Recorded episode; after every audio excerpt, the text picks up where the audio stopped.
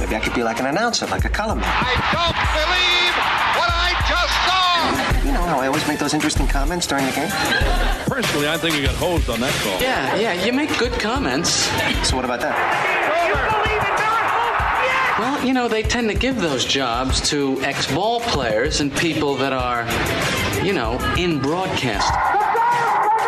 About a talk show host? This is In the Booth Talk show host, that's good. I think I'd be good at that. I talk to people all the time. with Matt Park. on this Friday. Good to have you with us. A casual Friday in the rain and light snow here in uh, central New York. Good. Yeah, I got Wearing the jeans, on. jeans today. Uh, je- right- I didn't have enough. Even the, like the top of the pile, laundry pile stuff was not even acceptable today, even by my standards. To grab and move on. I usually only see you in jeans on game day morning On the Yeah, road, On the yeah. road, yeah. Yeah. Rarely in jeans. I don't. Uh, I don't feel like I can get away with it uh, very often, but this is the type of day where I really don't have to uh, deal with people that much. Had a couple of uh, student meetings, and then from here to basketball practice, where I don't get in a habit of wearing uh, jeans to basketball practice, but uh, it's acceptable. Trust me. So everybody else there is in Yeah, we- sweatpants and shorts. So uh, who are you trying to impress, right? But uh, looking forward to uh, tomorrow night, the uh, Orange and uh, Cornell Battle of the Boeheims, which we can get into certainly over the course of the show. We'll visit with Jim Satalin later in the program, get a feel for his vantage point on this one, and touch base with a, a couple of things where he may have unique perspective. He had a couple of sons that played basketball at a high level. He didn't uh, coach them, but be interested to hear what uh, he has to think that uh, coach and Julie Boeheim are going through uh, into this game. And uh, we'll look at the uh, Northeastern game too. Just a quick peek at that one ahead. Northeastern's uh, second leading scorer is uh, Jolin, uh, Jordan Roland from West Hill High School. About time somebody from West Hill does Yes. something positive that we can uh, can do. So uh, looking forward to seeing Jordan and play uh, here on uh, Tuesday night. I think I still lead West Hill in uh, detentions and in school suspensions. Is that right? Yes, still hold record holding strong. I didn't see you as a real trouble. Were You a real troublemaker. I was a smartass. I know that. Yeah, so that was kind of. Okay. I was a prankster. Boy, they must have. Uh, they must have come down hard. Did you got suspension for pranking? I would take it to another level.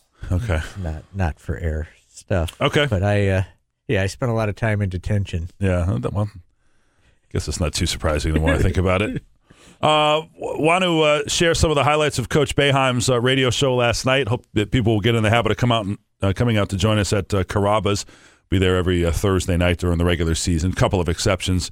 There is a, uh Thursday game once the uh, conference season gets rolling around. So uh, hope you'll uh, come and check that out with us.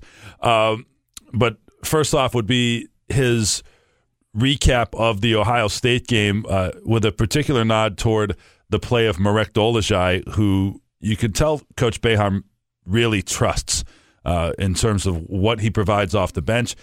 The work that Marek is putting in in shooting the basketball is uh, paying off as well. We made some good plays down the stretch, defensively and offensively. Got a couple blocks, got a couple good rebounds, and uh, you know that was a difference in, in the game. They were playing with a lot of confidence. They got off to a great start, and uh, we held in there. And Marek really helped us the first half, coming in and hitting those two threes. They didn't expect him uh, to do that. His shooting has been getting better and he's really worked at it. He's you know he's been in the gym every day working on his shot, and uh, he made a big big difference in the game. And he might make a difference in a lot of games. Last year against Cornell, Marek uh, busted out a little bit. It was a game where he and Matthew Moyer both had impact uh, on top of the usual suspects who didn't uh, shoot the ball very well last year against uh, Cornell. When you look at Frank Howard, Tyus Battle, Oshae Brissett, they got their points, but on a volume of shots. And then the cleanup work was done by Dolezaj and Moyer. When you look at the Oranges' reserves and depth this year, there's just a lot more option there. Not only can Marek play different positions, but there's flexibility in this team. It's all still a work in progress and developing, but Coach Boeheim has more buttons he's able to push this year. In fact, didn't even have to go to all of them with uh, three DNPs uh, Buddy Boeheim, Howard Washington, Robert Braswell. None of them played in the Ohio State game. Expect all of them to go on Saturday. And uh, while those players are still in development, the ones who are in the rotation can be uh, used in different ways. For sure, uh, Dolezaj is going to get his minutes. He's a valuable player. I like him coming off the bench because he can go in at center and forward, and it gives us a little more flexibility. And Elijah Hughes is a shooter, so you want that shooter in the game more. A guy can come off the bench, although last night Marek came in and made a couple big threes. But um, it gives us a little better depth. So when we got in foul trouble last night, we had, you know, Marek's used to play in center. That was good. So we were able to handle that. Uh, when Frank got in foul trouble, Jalen Carey's been playing well. He finished the game very solidly. He, had, he was like plus 18. Some of that was circumstances, but he was good in the game. And he happened to be in there when we made two or three threes, which uh, is always nice for a point guard. But he made some good plays made his foul shots down the stretch and was good on defense. So we feel we can play those six guys anytime, and we feel our two centers are good. We think that Buddy is going to come in and help us off the bench. We think he can shoot it, and he will shoot it. He just hasn't been, but neither was Oshae Brissett, and he made him last night. Five five games is nothing. Six games that's nothing. You have to get time.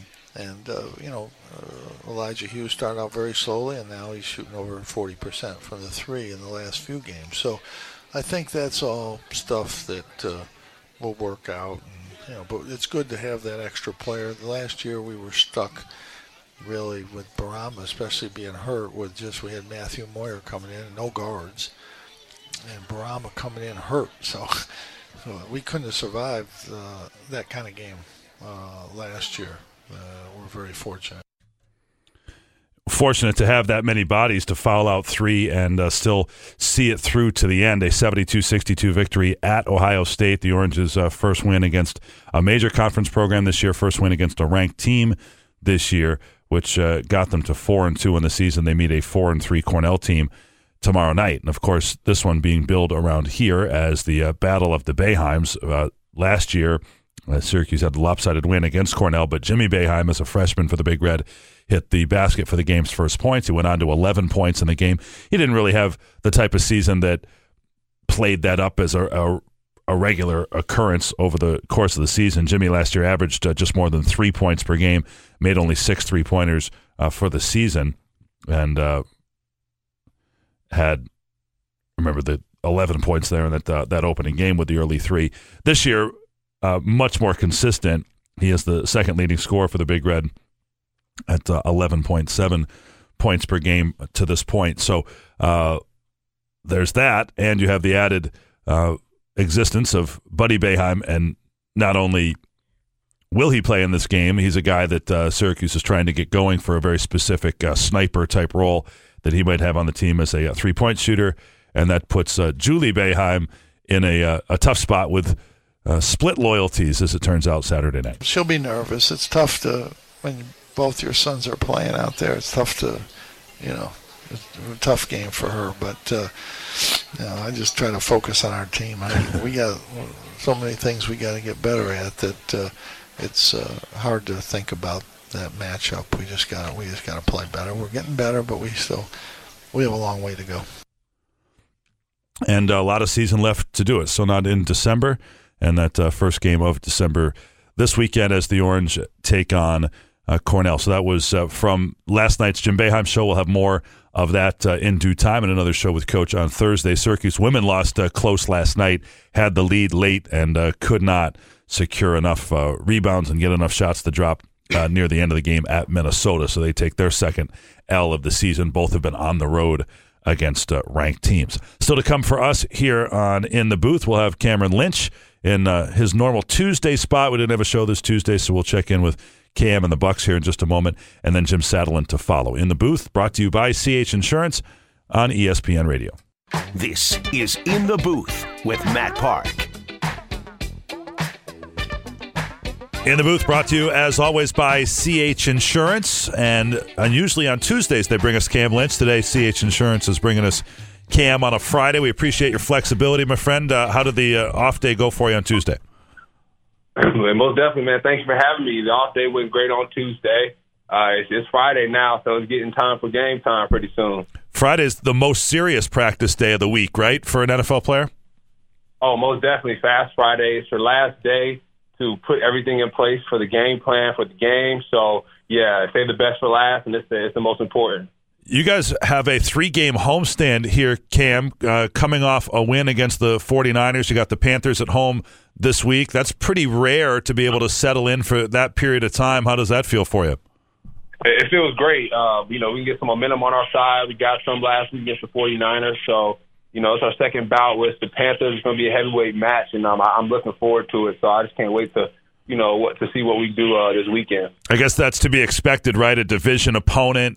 Uh, just the whole concept of you know one of the many many differences between college and pro football the idea that you're going to play somebody twice in the same season when you're gearing up for a second meeting with somebody. How does that go in terms of the game planning? And uh, you pretty pretty much there aren't secrets between the two sides I would imagine. Oh no no secrets. Uh, at this point it's up to the coaches to put us in you know different positions they did last week or the last time we played them. But for for now, you know, you know who's lined up against you really from from the last moment you met. Uh, so it's just round two, man. You kind of know what they got in their arsenal. So it's uh, whoever you know changed their game the best, uh, you know, from the time being, and have it who who has adapted and got better since that last match. So it'll be exciting to see, and I can't wait. The first game uh, against the Panthers was earlier in November, and a loss for you guys in Charlotte, 42-28. I've often heard it talked about where the team coming off a win in that situation is almost the underdog the next time around just because what what do you tweak if you win? Whereas because the Buccaneers lost, you guys have a little bit of a roadmap for the types of things that you might want to tweak meeting them again. Do you feel that way that you're in a position of confidence, uh, not only coming off a win yourself, but being at home, uh, playing a team that uh, you are capable of beating, but uh, now you get a second crack at them? Oh yeah, most definitely. You you know what you know what's coming. You know what to expect. You know the first time, man, they you know they came out fast. and They just started going. So um, you know they ran a lot of reverses, a lot of trick plays. But now we have all that in the bag. So you know now it'll be like shooting fish in the barrel. We kind of we we know what they're going to do. Uh, we hope we do. We'll adjust anything that they do different, and uh, I think we'll get them this game. Well, you'll be at home and a chance to do that. We always like your perspective, Cam, when you can share it as somebody who's been on the field with the best athletes in the game. And when it comes to pure athleticism, there aren't many that are at the same level as Cam Newton. What can you tell us about lining up against this guy and, and what he brings to the table? Oh, man. He's so.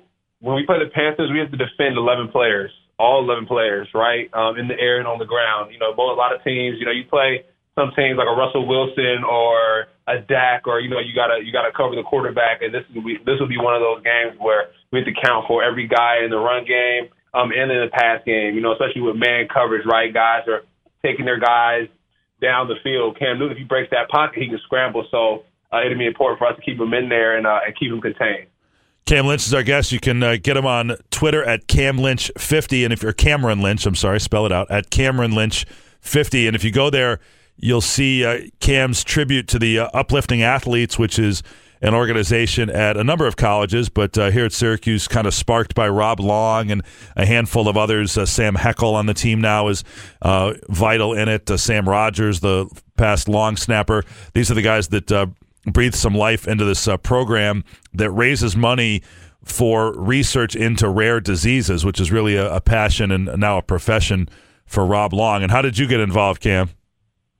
Well, in college at Syracuse, we did a lot, a couple of liftathons, and we we did some things as well to raise money for you know uplifting athletes. So we've been we've been involved with this for a while, and this was an opportunity for me to to for me to show love and give back to the you know Syracuse community and show love to Rob. Man, um, he, he went through a lot, and he's pretty much a legend in our community at Syracuse. So this is a tribute to him and everyone else who's who's fighting these these battles, and um, it's a tough thing. So I'm glad I, I had the, I had the platform to do it, and um and it went out went pretty well. There's a picture there, and I saw something uh, somewhere else where it was you kind of unboxing your uh, delivery. Those are some sweet looking kicks, though. The uh, can you describe them there? You've got orange uh, cleats painted with the uh, uplifting athletes logo on there. Oh yeah, so it's it's um specified to to my liking. Uh, you know, he asked me what I wanted to do. I said I want to support Rob, and I was like, you know what, I need that Syracuse orange on there. And man, I bleed orange uh, wherever I go. People know it. Everyone knows it. Uh, my backpack, I have a Syracuse orange backpack, keychain, everything. So um, I had to specify it that way. Have the S on the side. Um, I have the orange in the front by the uplifting athletes uh, athletes uh, logo. It's pretty sick. Um, you know, you guys can go check it out uh, on my page and uh, on the Buccaneers page and on Syracuse page as well. So specify the rules if you can, Cam. I know you guys get busted if you have any uh, uniform violations, but the, there's once a year where they do the My Cause, My Cleats. So what are you allowed to do to show off those cleats? Oh man, you can do anything. You can get them painted, color any any way you want. Um, so I might I might have to just put mine on ice, man. I think I'm gonna wear them for warm ups and then put them on ice. And I think I want to donate them to Rob, uh, give those to him because um, they're for him, man. And um, you know, just just give back and give those to him, and you can pretty much rock any color you want. So it's pretty awesome. But you could you could wear them in the game this one week only, right?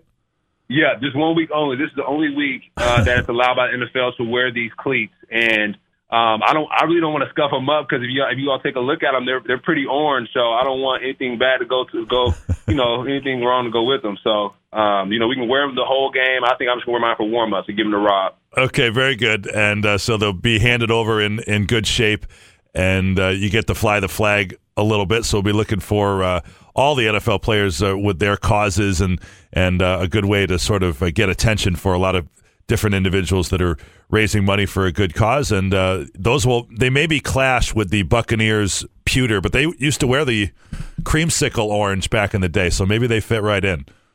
Yeah, and it's our color rush jerseys too. So we're wearing all red, and I have bright orange. So they, they, they're gonna, they're definitely going to clash, but people will see them. I'm gonna take some pictures of them. Uh, you know, smile for the camera and, and show Syracuse proud, show uplifting athletes proud, and show Rob proud. All right, good stuff. Uh, Cam Lynch, I guess, just for another minute or so.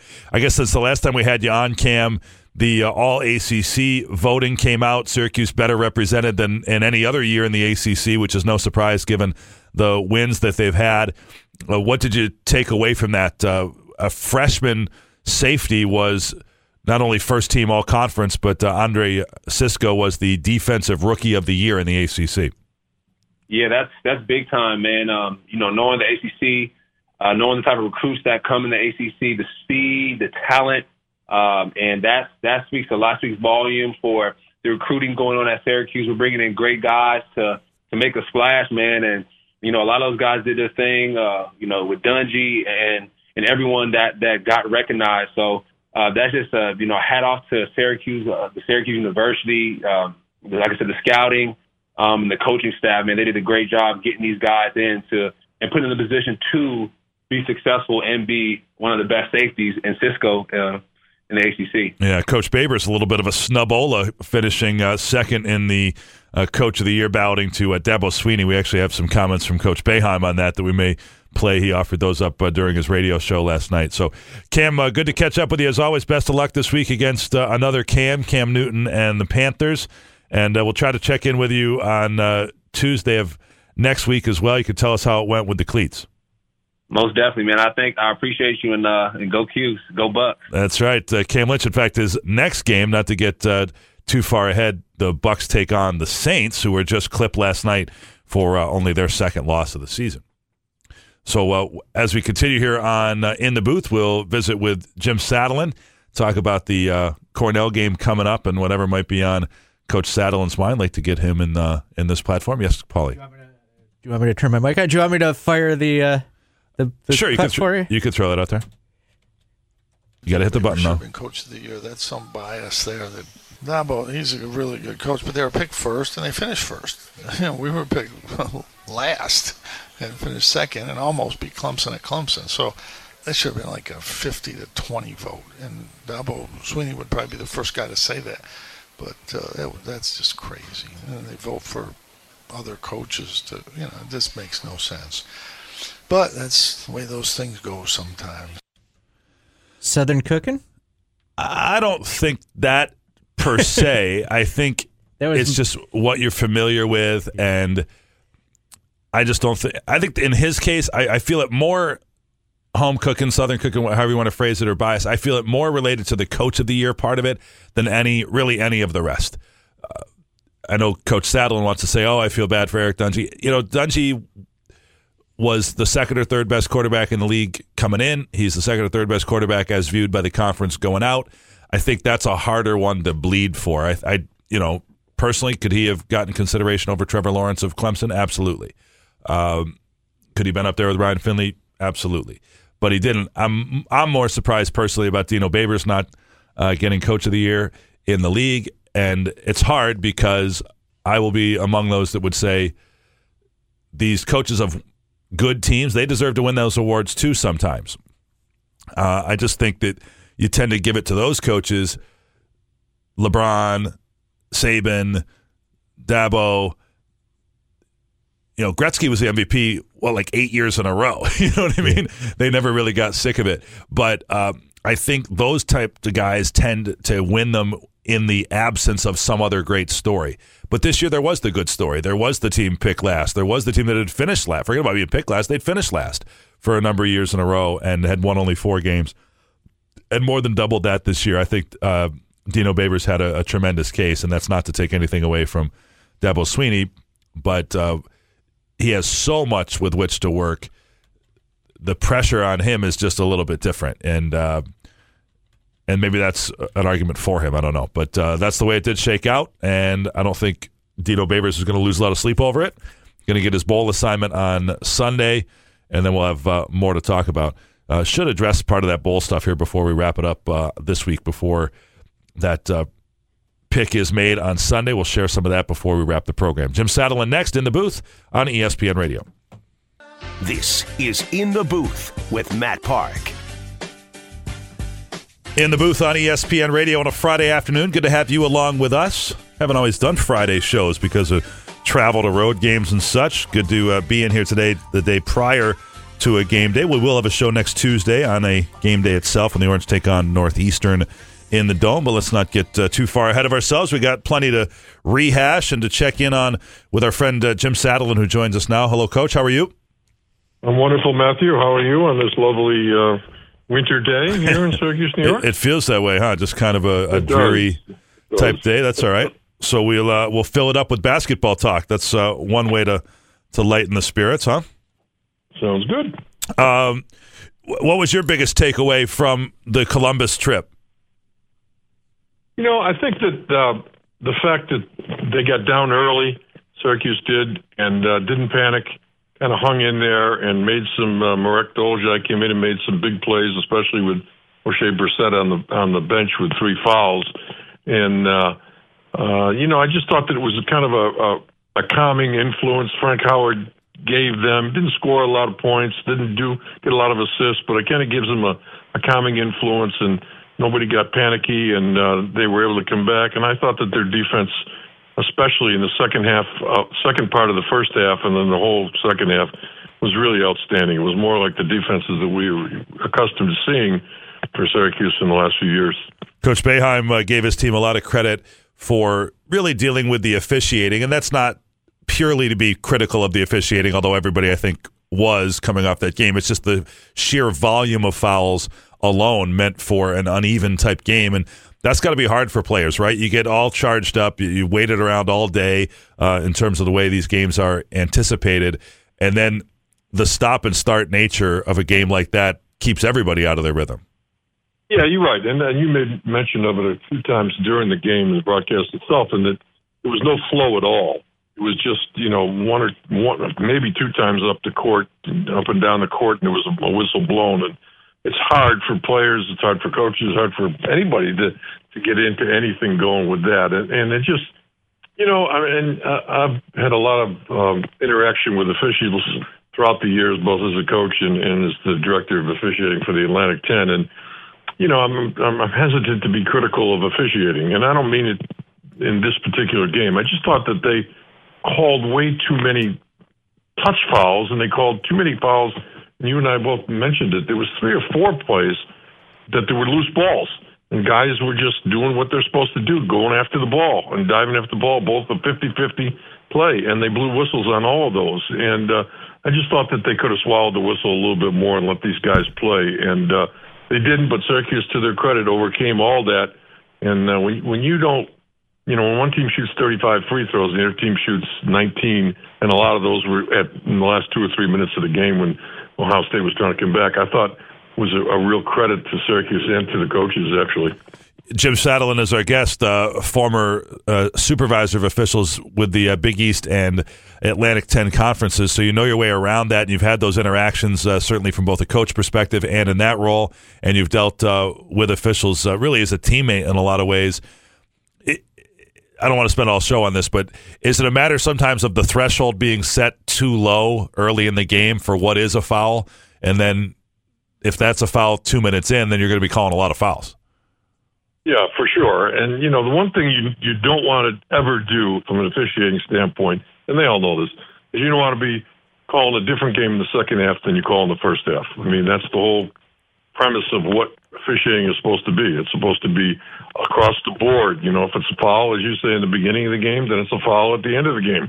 We know that that doesn't necessarily hold true. We see this changed an awful lot after halftime when they kind of get together in the in the locker room and they say, hey, you know, we just blew the whistle 20 times here. We can't do that. Got to let these guys play a little bit, or vice versa. You know, so I think that it's a it's a hard job, Matt. It's a really really hard job to be an official in basketball, any any sport, but basketball especially because it's so fast and there's so much physical play around the basket and. uh so they're going to get an inordinate amount of criticism, I think, by fans and by coaches and by everybody else. And and you know, uh, sometimes it's warranted. Some most of the time, it's not. Quite frankly. No, I agree with you, and uh, it's a lot harder than than. Uh, I think fans certainly make it out to be, and uh, mm-hmm. you know that game was to me.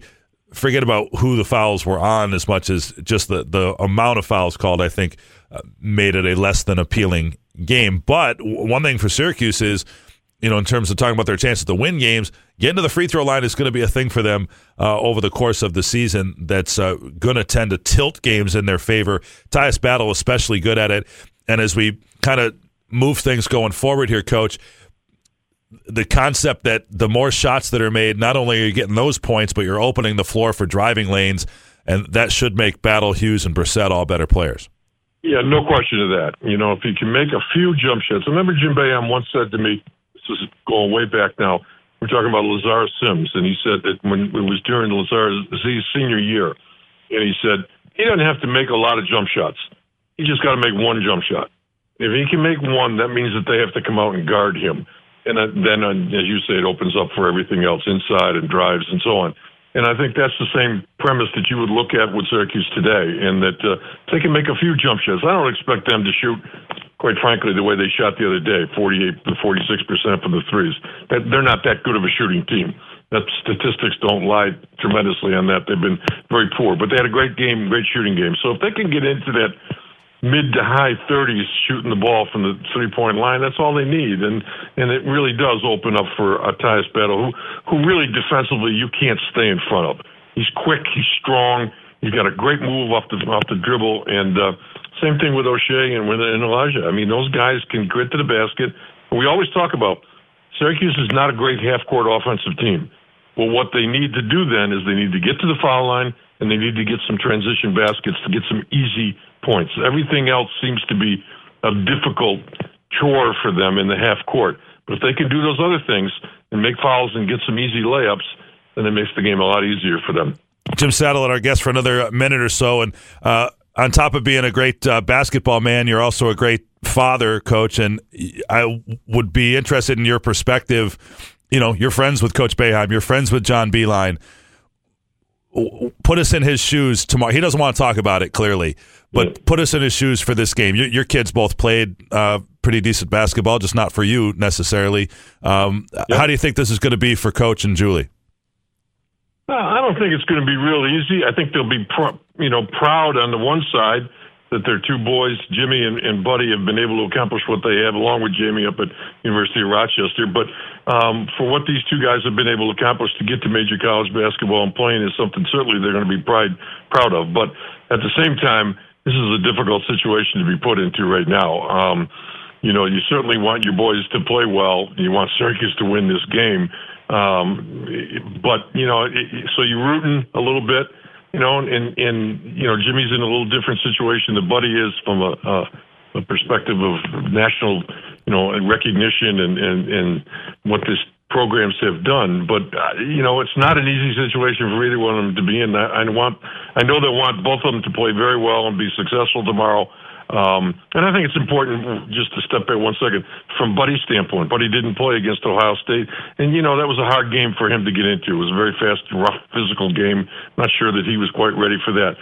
Tomorrow, I think he will be. This will be a game that he can come in and play well at, and and get some time and I'm sure they'll be matched up a few times against each other here, which will be interesting. But it, it won't. It'll be enjoyable on one side, I think, for the Boeheims, but on the other side, it probably won't because you certainly don't want to. You cringe every time if they make a mistake or miss a shot or do anything else. So I hope they both play very well tomorrow, and I hope Syracuse wins. I agree, and, you know, to me, it's such a unique position, and none of us are ever really going to be in it for the most part. It's a 0.1% uh, type position to be in. Right. I would hope they get more enjoyment out of it than stress. It's a, it's an accomplishment no matter what happens to have you know they have three siblings playing college sports which is pretty rare they've got two playing division one basketball against one another uh, that's an accomplishment i don't care how the game uh, plays out uh, you know it's it's still is a pretty impressive uh, statement about the work ethic of the kids and the nurturing that they were given and the opportunities. Uh, you know, certainly they have opportunities and they took advantage of them. Okay, last thing here, Coach, and we'll talk about it uh, certainly on the game broadcast when time arises. But uh, thought in this forum would give you a chance to tell us about uh, Jordan Roland. Uh, I know you, you, keep an eye on Westhill up there, and he comes in with Northeastern here on Tuesday night. Yeah, I'm really happy for him. He's a, he's a terrific kid. He's a great worker. Um, got a great coach in, in Kevin King, uh, former Syracuse basketball player, Final Four basketball player in the 70s, and he's done a great job at Westhill. Jordan is a, a terrific player, transferred from GW, had a huge game early in the year, 35 points and a big win that, uh, Northeastern's had. He's been a contributor to their program, no question, and I think uh, you know he'll be nervous coming in here playing. He knows all these guys. I'm sure he's played with them in the summer and everything. So it'll be a, it'll be a difficult game in that sense for him, but another example of a guy who's worked hard and he's gotten the opportunity and he's taking advantage of it. Okay, sounds good. Uh, always appreciate uh, your insights, Coach. We'll see you up at practice uh, maybe this afternoon, and if not, uh, tomorrow night, okay? All right, sounds good, Matt. Thanks. All right, Jim Satalin, our uh, game day partner. Uh, you'll hear him uh, tomorrow night as we have the call of the Orange and Cornell, which is not until an eight o'clock start. So uh, those that are, if you're going to be in angst over Boeheim versus Boeheim, you got another hour uh, to wait going into that one Saturday night. When we come back, do we care with Tommy? We'll take your phone calls if you'd like to sneak one in at 315-437-7644. This is in the booth on ESPN Radio. This is in the booth with Matt Park.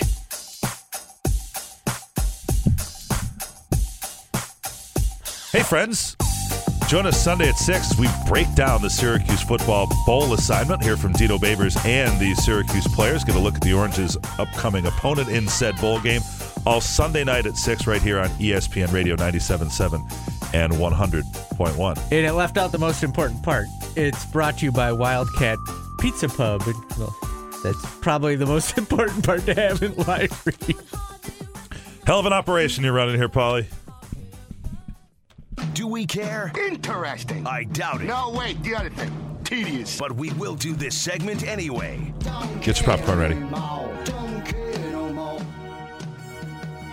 So we reported yesterday that Greg Robinson got the defensive coordinator job at North Carolina, or reports were saying that they did. Well, now reports are coming out that he is no longer in consideration. He was at the facilities. He was getting a tour of the facilities. It looked like he was getting the job. He will not be getting the job at North Carolina. Um, news was met with immediate negative backlash, both internally and externally, when it was first announced. And then sources came out that the decision had not been made, and now it is fi- looking like that it's not going to happen. Well, it's easy to see, as we talked about it, the jokes and that type of stuff uh, write themselves. We were even uh, saying yesterday in the office, is kind of like. The, those movies. You know, Morgan Freeman did one, Clint Eastwood did one, where it's like the old guys go back and rob the bank. You know, it's, sure. here's uh, the 65 and up uh, college coaches getting back together for one last uh, go at it. And uh, you know, my take on this is still the same. I know Greg Robinson and Mack Brown are close friends. I was trying to stick up for Robinson yesterday. I know it didn't go well here. I just I've had enough already. He doesn't need to any longer be the uh, punchline or the brunt of jokes. He's allowed to go on and work. His record as a defensive coordinator is mixed, but by saying mixed, there's some good in there Sure. too. And I could see why he could be brought on as a consultant or or what have you. That all being said, I wouldn't advise somebody necessarily to be hiring uh, 65 and up coaches at this point, particularly after you've hired Mack Brown. The idea would be he's the CEO. Now get a couple of young up and comers that know what they're doing, that can really recruit, that are going to grind. And Greg Robinson is a great person, but doesn't fit that description. So um, maybe he still settles in as, as some sort of consultant or friend. And if that happens, then best of luck to to uh, Coach Robinson and Laura and the, and the whole gang. And if he decides to stay retired and just be a friend of Mack Brown, good for him too. Sure. Just wanted to quickly update that from yesterday that we said. Uh, some baseball offseason news. Uh, the Mets and Mariners, they're in the final stages of a blockbuster deal that would send Robinson Cano and Edwin Diaz, the closer had 56 saves last year, to the Mets for Jay Bruce, Anthony Swarzak, Jarred Kelenic, who was the sixth overall pick in last year's draft, the third ranked Mets prospect and 62nd overall in minor league baseball, and Justin Dunn, who is another uh, top 100 prospect in baseball. For Robinson Cano, who's 36 years old, five years left in his deal at 24 mil a year. Yes, the Mariners seem to probably be eating some of this contract, but still an interesting decision by the Mets, who I guess seem to be in win now mode. still. Well, the Mets are in New York. They don't feel as though they can do a complete rebuild. In fact, that had to do with their general manager hiring. My understanding is at least one of the candidates, or maybe more, said, "Okay, we're going to strip this Sure. thing down to the walls," Yeah. which has worked in other places. The, the uh, Philadelphia 76ers, the Houston Mariners Astros. are about to start the- it. Yeah, Well, and- they and- have. The Mariners have. well, there's no sold out. question, and Yeah. the Mariners are, are dumping all the salary. The problem is the Mariners are pretty good. They, they were they were Yeah. pretty good. They were the, they're just caught up in this middle ground of if you're kind of just outside the playoffs. You know, it's not an awesome place to be. If you're just good in pro sports, Mediocrity. You're in the well. That's not mediocrity. They're better than mediocre. Sure, just above Th- it, yeah. They're they're in the middle ground where you're not in the playoffs yet.